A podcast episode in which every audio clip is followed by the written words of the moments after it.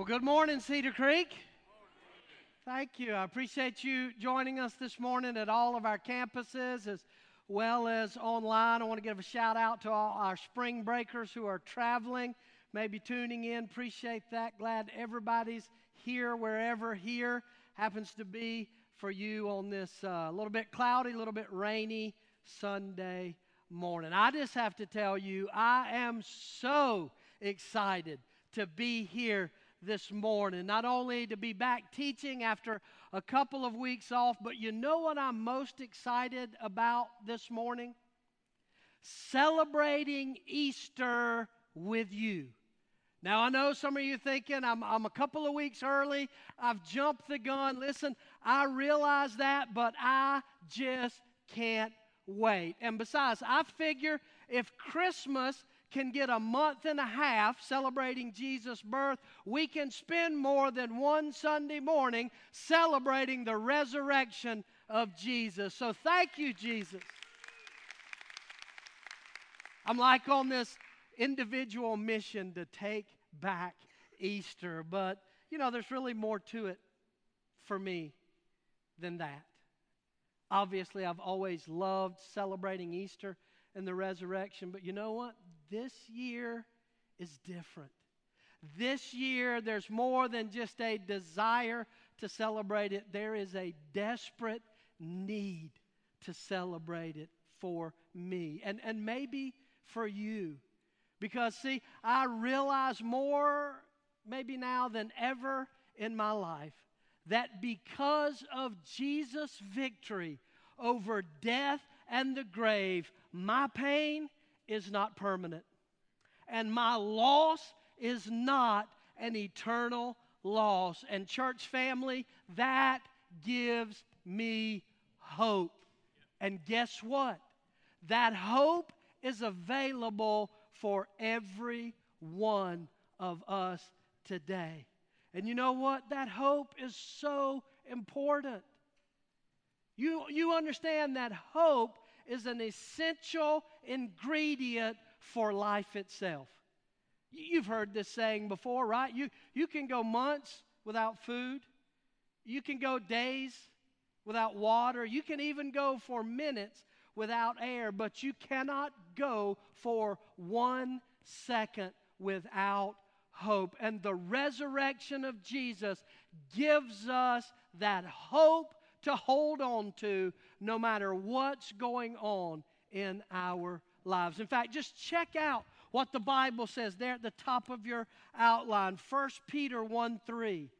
It says, In his great mercy, he, talking about God, he has given us new birth into a what? What does that say?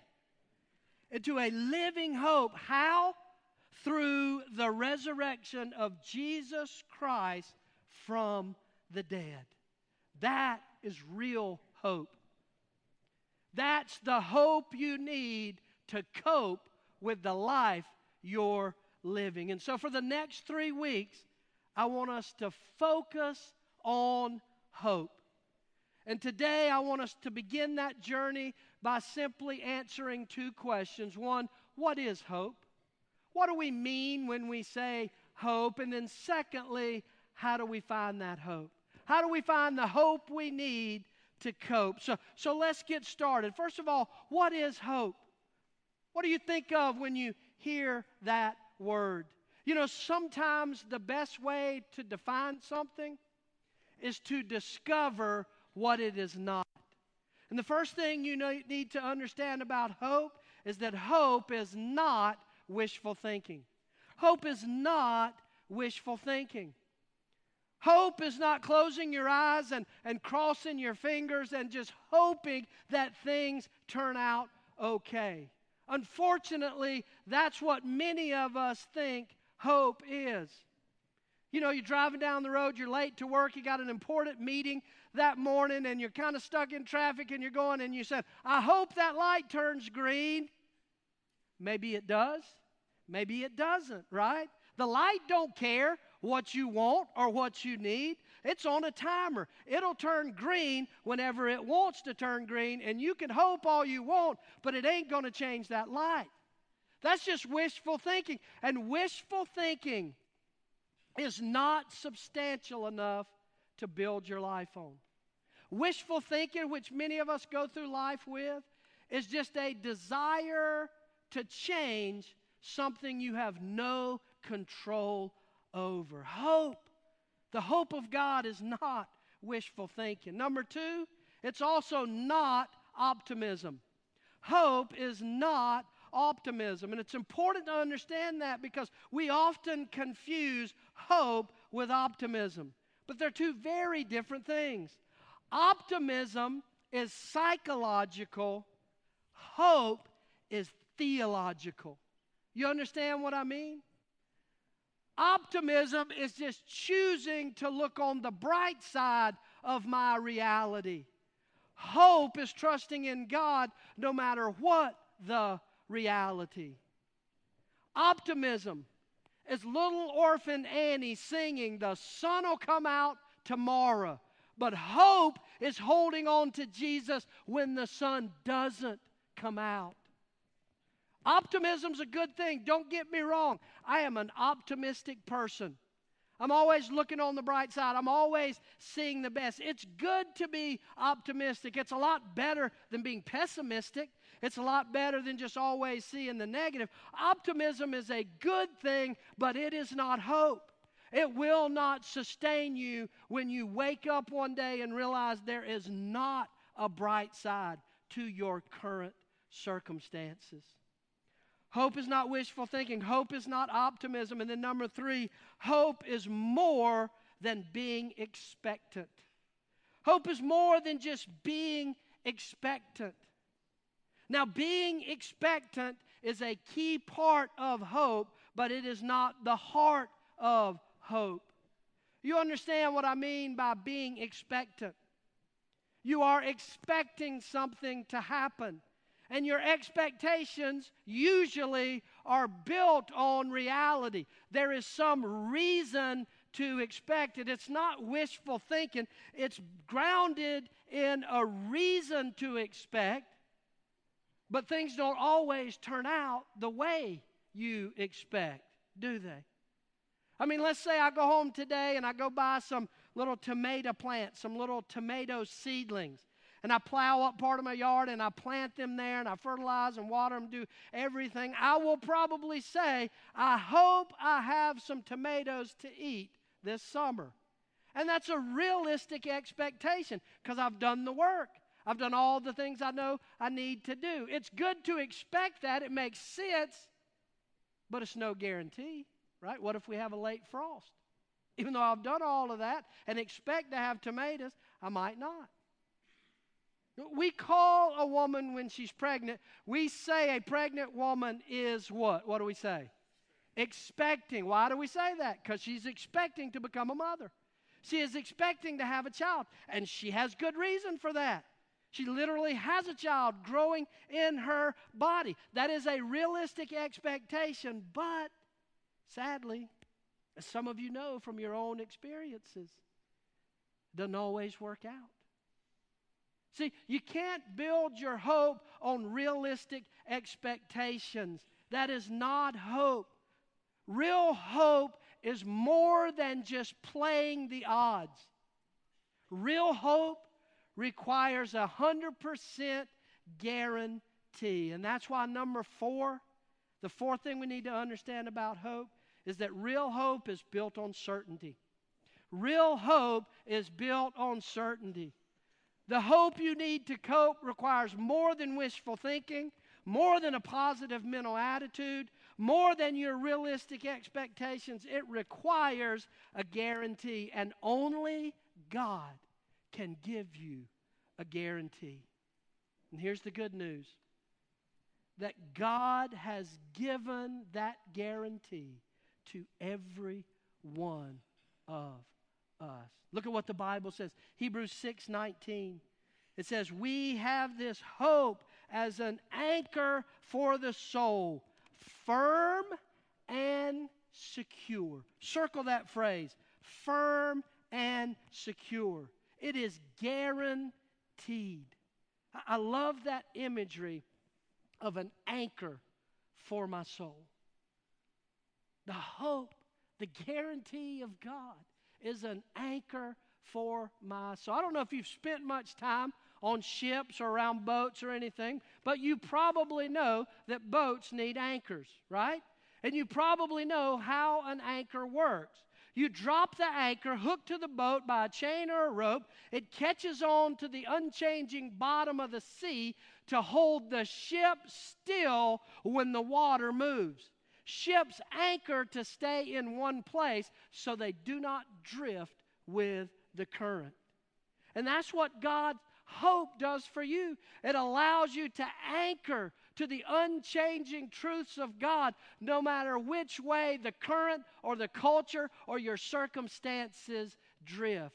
We all know that's what an anchor does. But I bet you didn't know that's not all an anchor does.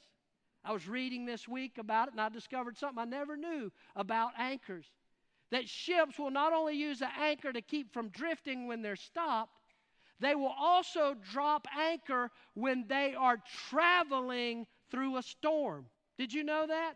They will use the anchor not to stop them from moving, but to stabilize them while they are moving through a storm. See, an anchor will help reduce the pitch and roll of the ship, and that's what the hope of God can do for every one of us. It doesn't stop the storm, but it minimizes the pitch and the yaw and the shaking of the storms of life.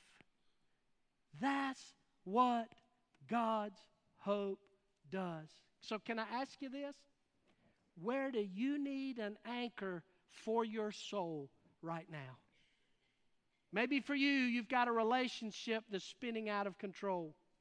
Maybe you've got a financial situation that's just rocking around you. Maybe, maybe you got a health issue. Maybe where you need an anchor is with your faith because you're struggling to believe and you're full of doubts. Wherever you need an anchor, the hope that God offers can provide it. But the question is how? Where do we get it? How do you find the hope to cope? Four things I want to share with you, not only from the truth of God's Word but from the reality of my own experiences. Number one, to find the hope to cope, the first thing you have to do is trust God's word more than my wishes. To trust God's word more than my wishes. Because you see, the, the hope that God offers is not based on what I sense, but it's based on what God has said. The hope that God offers is not built on my emotions, it is built on the promises that God has spoken. And there are over 7,000, according to one count, over 7,000 promises of God in His Word to you. And every one of them is built on certainty. Every one of those promises is based on a 100% guarantee from God. In fact, look what the Bible says. Hebrews 10 23. It says, Let us hold firmly to the hope that we have confessed. Why? Because we can trust God to do what He promised. You can trust God to do what He promised. You know why we struggle with that so much? Is because we often look at our circumstances and feel like God has let us down. We look around and there are things we go through where we feel like God didn't do what He promised to do. And I'm just going to tell you if you're ever in that situation, you need to understand the issue is not with God, the issue is with me. See, sometimes I will ascribe promises to God that God never made. I will assume that God has promised me certain things that God never promised, like the old song I beg your pardon. I never promised you a rose garden. So you say, well, God promised that He would never put more on me than I could bear. God never promised that. Life will become overwhelming, period. If you live long enough, your life will get more than you can bear. God's promise is not to minimize your circumstances based on your strengths. God's promise is to give you His strength no matter what your circumstances are. That's the promise. We think God has promised that bad things won't happen to good people. That's what we think. Why? Because that's what feels right. That's how life should be, or at least that's how we wish it should be. If I do the right things, then the payoff is good. If I do the wrong things, then the consequences are bad. And many times that's how it works. But that's not a promise from God. Nowhere in all the Bible does God promise that bad things won't happen to good people. In fact, you know what God does promise? The exact opposite. You remember Jesus talking to his disciples. These are some pretty good dudes right? They're Jesus' closest friends. These are good guys. And you remember what he said? In this world, you will have trouble. That's the promise. You will have trouble. But he doesn't stop there. Do you remember what else he promised? He said, Take heart because I have overcome the world. See, God's promise isn't that bad things won't happen to you if you're a good person. God's promise is He's bigger than every problem, every struggle, every broken heart you will ever have. He has overcome it. That's why it's so important to understand what has God really promised me. That's why it's so important to spend time daily in God's Word. That's why it's so important to be a part of these Sunday morning messages where God's Word is taught and to take notes and to take it with you. That's why it's so important to be a part of a home group where you spend part of your time engaged in the study of God's Word so that you can know what God has promised and you can start building your life on those 100% guaranteed promises instead of the way you wish things would work out. Finding the hope to cope means I got to trust God's Word more than my wishes. Number two, this might even be harder. Trust God's timing over my timetable. If you want hope, you have to trust God's timing over my timetable. See, one of the barriers to hope in our life is that there are things that God has actually promised to us in His Word, but He hasn't done it yet. Anybody been in that situation? Maybe anybody could give a testimony this morning about how you're claiming one of God's promises and it ain't coming true. And let me just tell you, waiting on God is one of the hardest things you'll ever have to do. And if you're waiting on God, it's easy to lose hope. Some of you are there this morning. You know God has promised in His Word to meet all your needs. And yet you're sitting there with a stack of bills that you can't pay. You know, God has promised to never leave you, to never forsake you. And yet every morning you wake up and He feels further away. Every day His voice is more and more silent. Every day it feels like your prayers don't go above the ceiling. Or maybe you're here this morning, you know God has promised that He has a plan and a purpose for your life. But you're getting towards the end of your life and you don't see purpose. And you're wondering, what's up? Where's that promise? If, if that's you this morning, I'm convinced that God brought you here to tell you to wait on His timing. In the Old Testament, there's a guy by the name of Abraham. And one day God just shows up to Abe out of the blue and promises that he will make him the father of a mighty nation, that his descendants will be more numerous than the stars in the sky and the sands on the beaches. What a great promise. But I'm sure when Abe heard that promise, he was thinking, well, you better get jiggy with it, God, because I'm 75 years old and I don't even have one child. My wife's getting a little older too. How are we going to have a child? How am I going to be the father of a mighty nation? God says, because I promise it. And you know what happened after God made that promise to Abraham? Absolutely nothing. Weeks turned to months, months turned to years, years turned to decades. In fact, it would be 25 years between the promise and the birth of Abraham's son Isaac. And yet look at what the Bible says. Hebrews 6:15. It says Abraham did what? I didn't hear you. Abraham did what? He waited patiently for this to happen and he received what God promised. Now, I was reading that this week, and when you first read it, it's like a hallelujah spiritual moment. But you spend a little time in that verse, and you realize there's some weird stuff going on. First of all, the fact that it says Abraham waited patiently. Go read the story in the Old Testament. Abe don't seem that patient to me.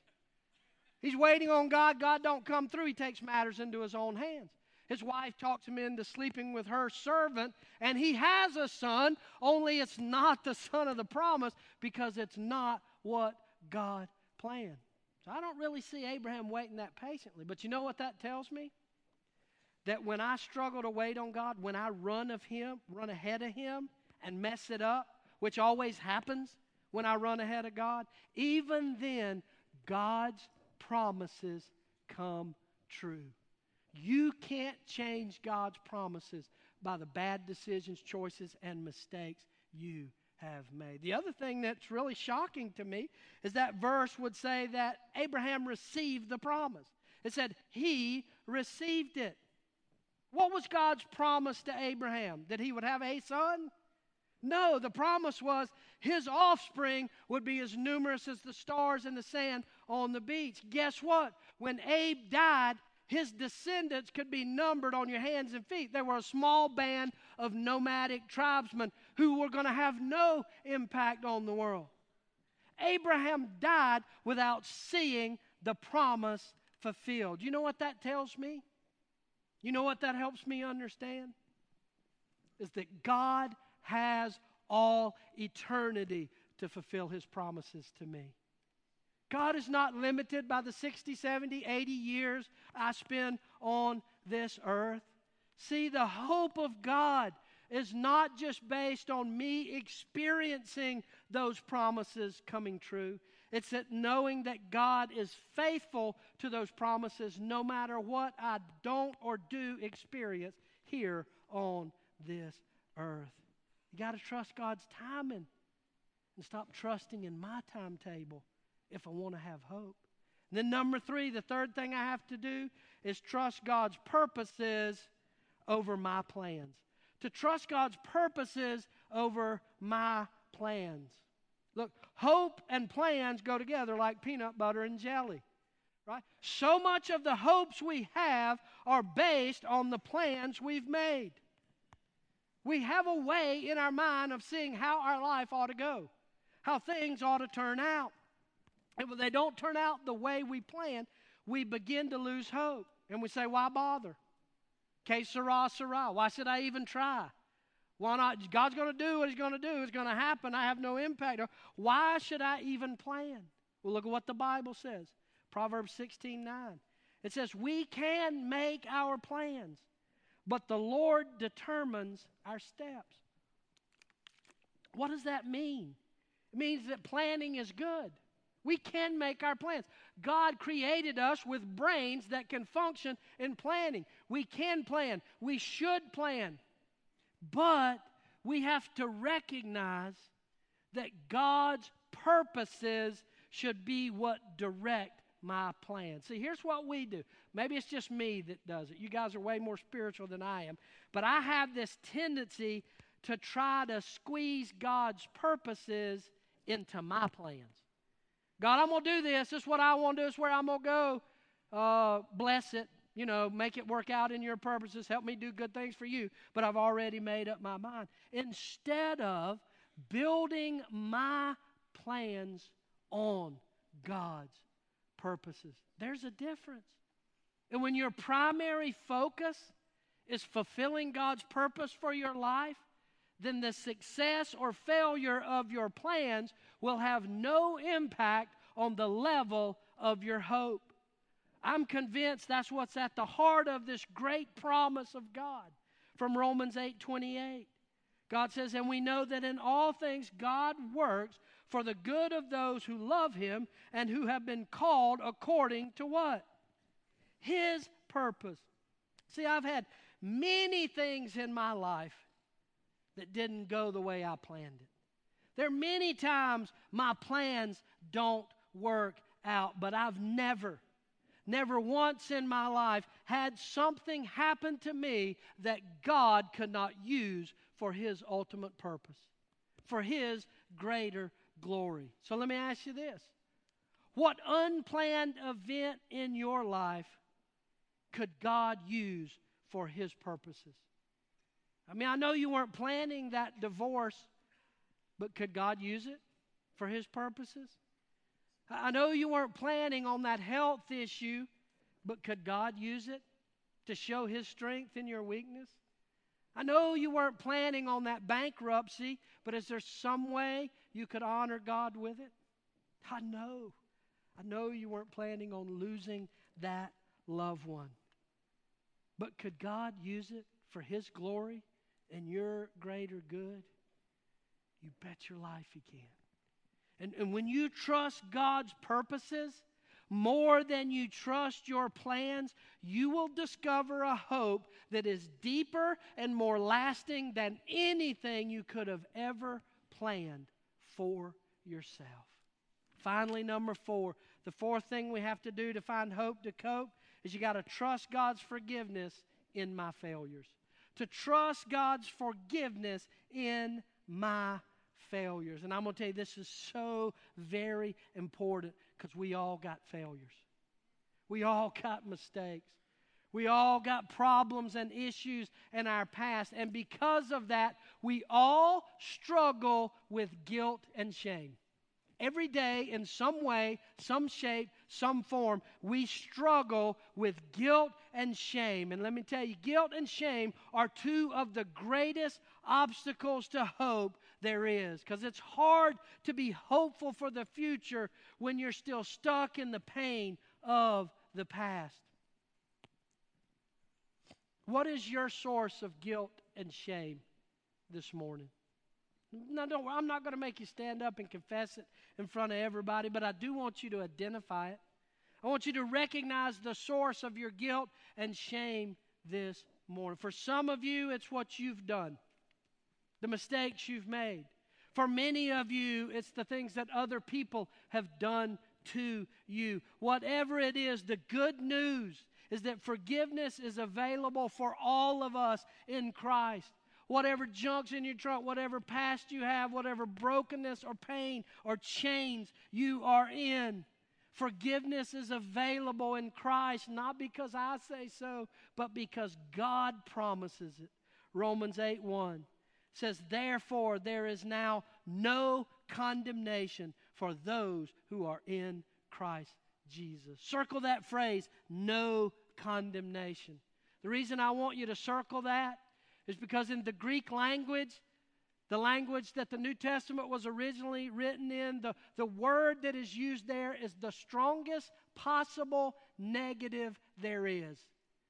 It should be translated there is never, ever, no, not ever, ever, never, never going to be any condemnation for those who are in Christ Jesus. That is the promise of God. But you see, that promise is conditional, right? That it's for those who are in Christ Jesus. In other words, you have to be in a personal, intimate relationship with the one who died for you. I'm not talking about a set of religious beliefs. I'm not talking about biblical knowledge of the Old Testament or the New Testament or the Gospels in Jesus' life. I'm not talking about some religious ritual or some confirmation class you've taken. I'm talking about a personal, intimate relationship where the events of Good Friday is the only way you can hope in the joy of Easter Sunday. When Christ's death on the cross is received personally for you, when you finally chuck enough of your pride to say, I can't do it on my own. I can't be good enough. I can't work hard enough. Jesus, I need your forgiveness. I admit that I am a failure. I admit that I am a sinner and I need to receive the gift of your shed blood. Jesus died on the cross not as an example for you, but as a substitute for our sin. And unless you receive that, your promises will be condemnation. You will live forever with guilt and shame. You have to receive it yourself. Have you? Have you ever just had that moment where you've cried out to Him, asked for His forgiveness, and asked Him to come into your life, to transform you from the inside out, to make you a new creation, to walk with Him, to make Him the Lord, the leader, the CEO, to stop living for the Almighty I, and to live your life for him. If you've never done that before, I want to give you an opportunity. It's Easter season, no better time. But before I do that, I want to close with these words of the last verse on your outline, Hebrews 7:19. It says, "But now, but now we have a far better hope. For Christ makes us acceptable to God." You have a choice. Whoever you are, wherever you've been, wherever you're going, you have a choice. You can keep trying to find hope in yourself and in your circumstances, or you can choose to live in the far better hope that Jesus offers. So, what are you going to do? What is your choice today? Would you pray with me? All of our campuses, just close your eyes for just a minute. It's not going to get weird. I'm not going to ask you to do anything, but I don't want you to get up and leave. I don't want you to hurry to get to lunch. I believe the Spirit of God Himself is moving. I know for some of you sitting in here this morning, He is speaking directly to your heart. And He's calling you to take that step of faith for the first time to surrender and call out to Him and receive His substitutionary death on the cross for the forgiveness of your sins and to receive His Spirit into your life to give you the power, the strength, and the direction you need to live for His purposes. And if that's you, you don't need some magical memorized prayer. You just need to cry out, Jesus, I need you. I don't understand all this, but I know I need you desperately. And just ask Him, Jesus, come into my life. Forgive me of my sins. I admit that I am a broken sinner in need of a Savior. And then just tell him, Jesus, I want you to not only forgive me of my sins, but I want you to give me a new purpose, a new direction, a life lived following you, not empty and running after my own desires, my own dreams, and my own plans. If that's you this morning, we have prayer encouragers at all of our campuses. They, they'd love to talk with you They'd love to connect with you. If you're not comfortable with that, just put a note, just check a box on the little tear off, put it in the basket. Let us know. We, we just want to pray for you by name. Maybe just reach out through a phone call or, and just see how we can help you take a next step of your faith journey. Many of you are here this morning. You've taken that step of faith, but you've recognized this morning God has spoken into your heart that you are living in a lesser hope that you are building your life on something less than His promises and His eternity and His purposes. That's you this morning, would you just pray like I have prayed all week? God, help me find your hope. Help me to have the courage to live in that hope, no matter how broken my heart is no matter how painful my circumstances are. God, help me to live in your hope. Oh, we love you, Jesus. We need you. Move among your people right now. It's in your name we pray. Amen.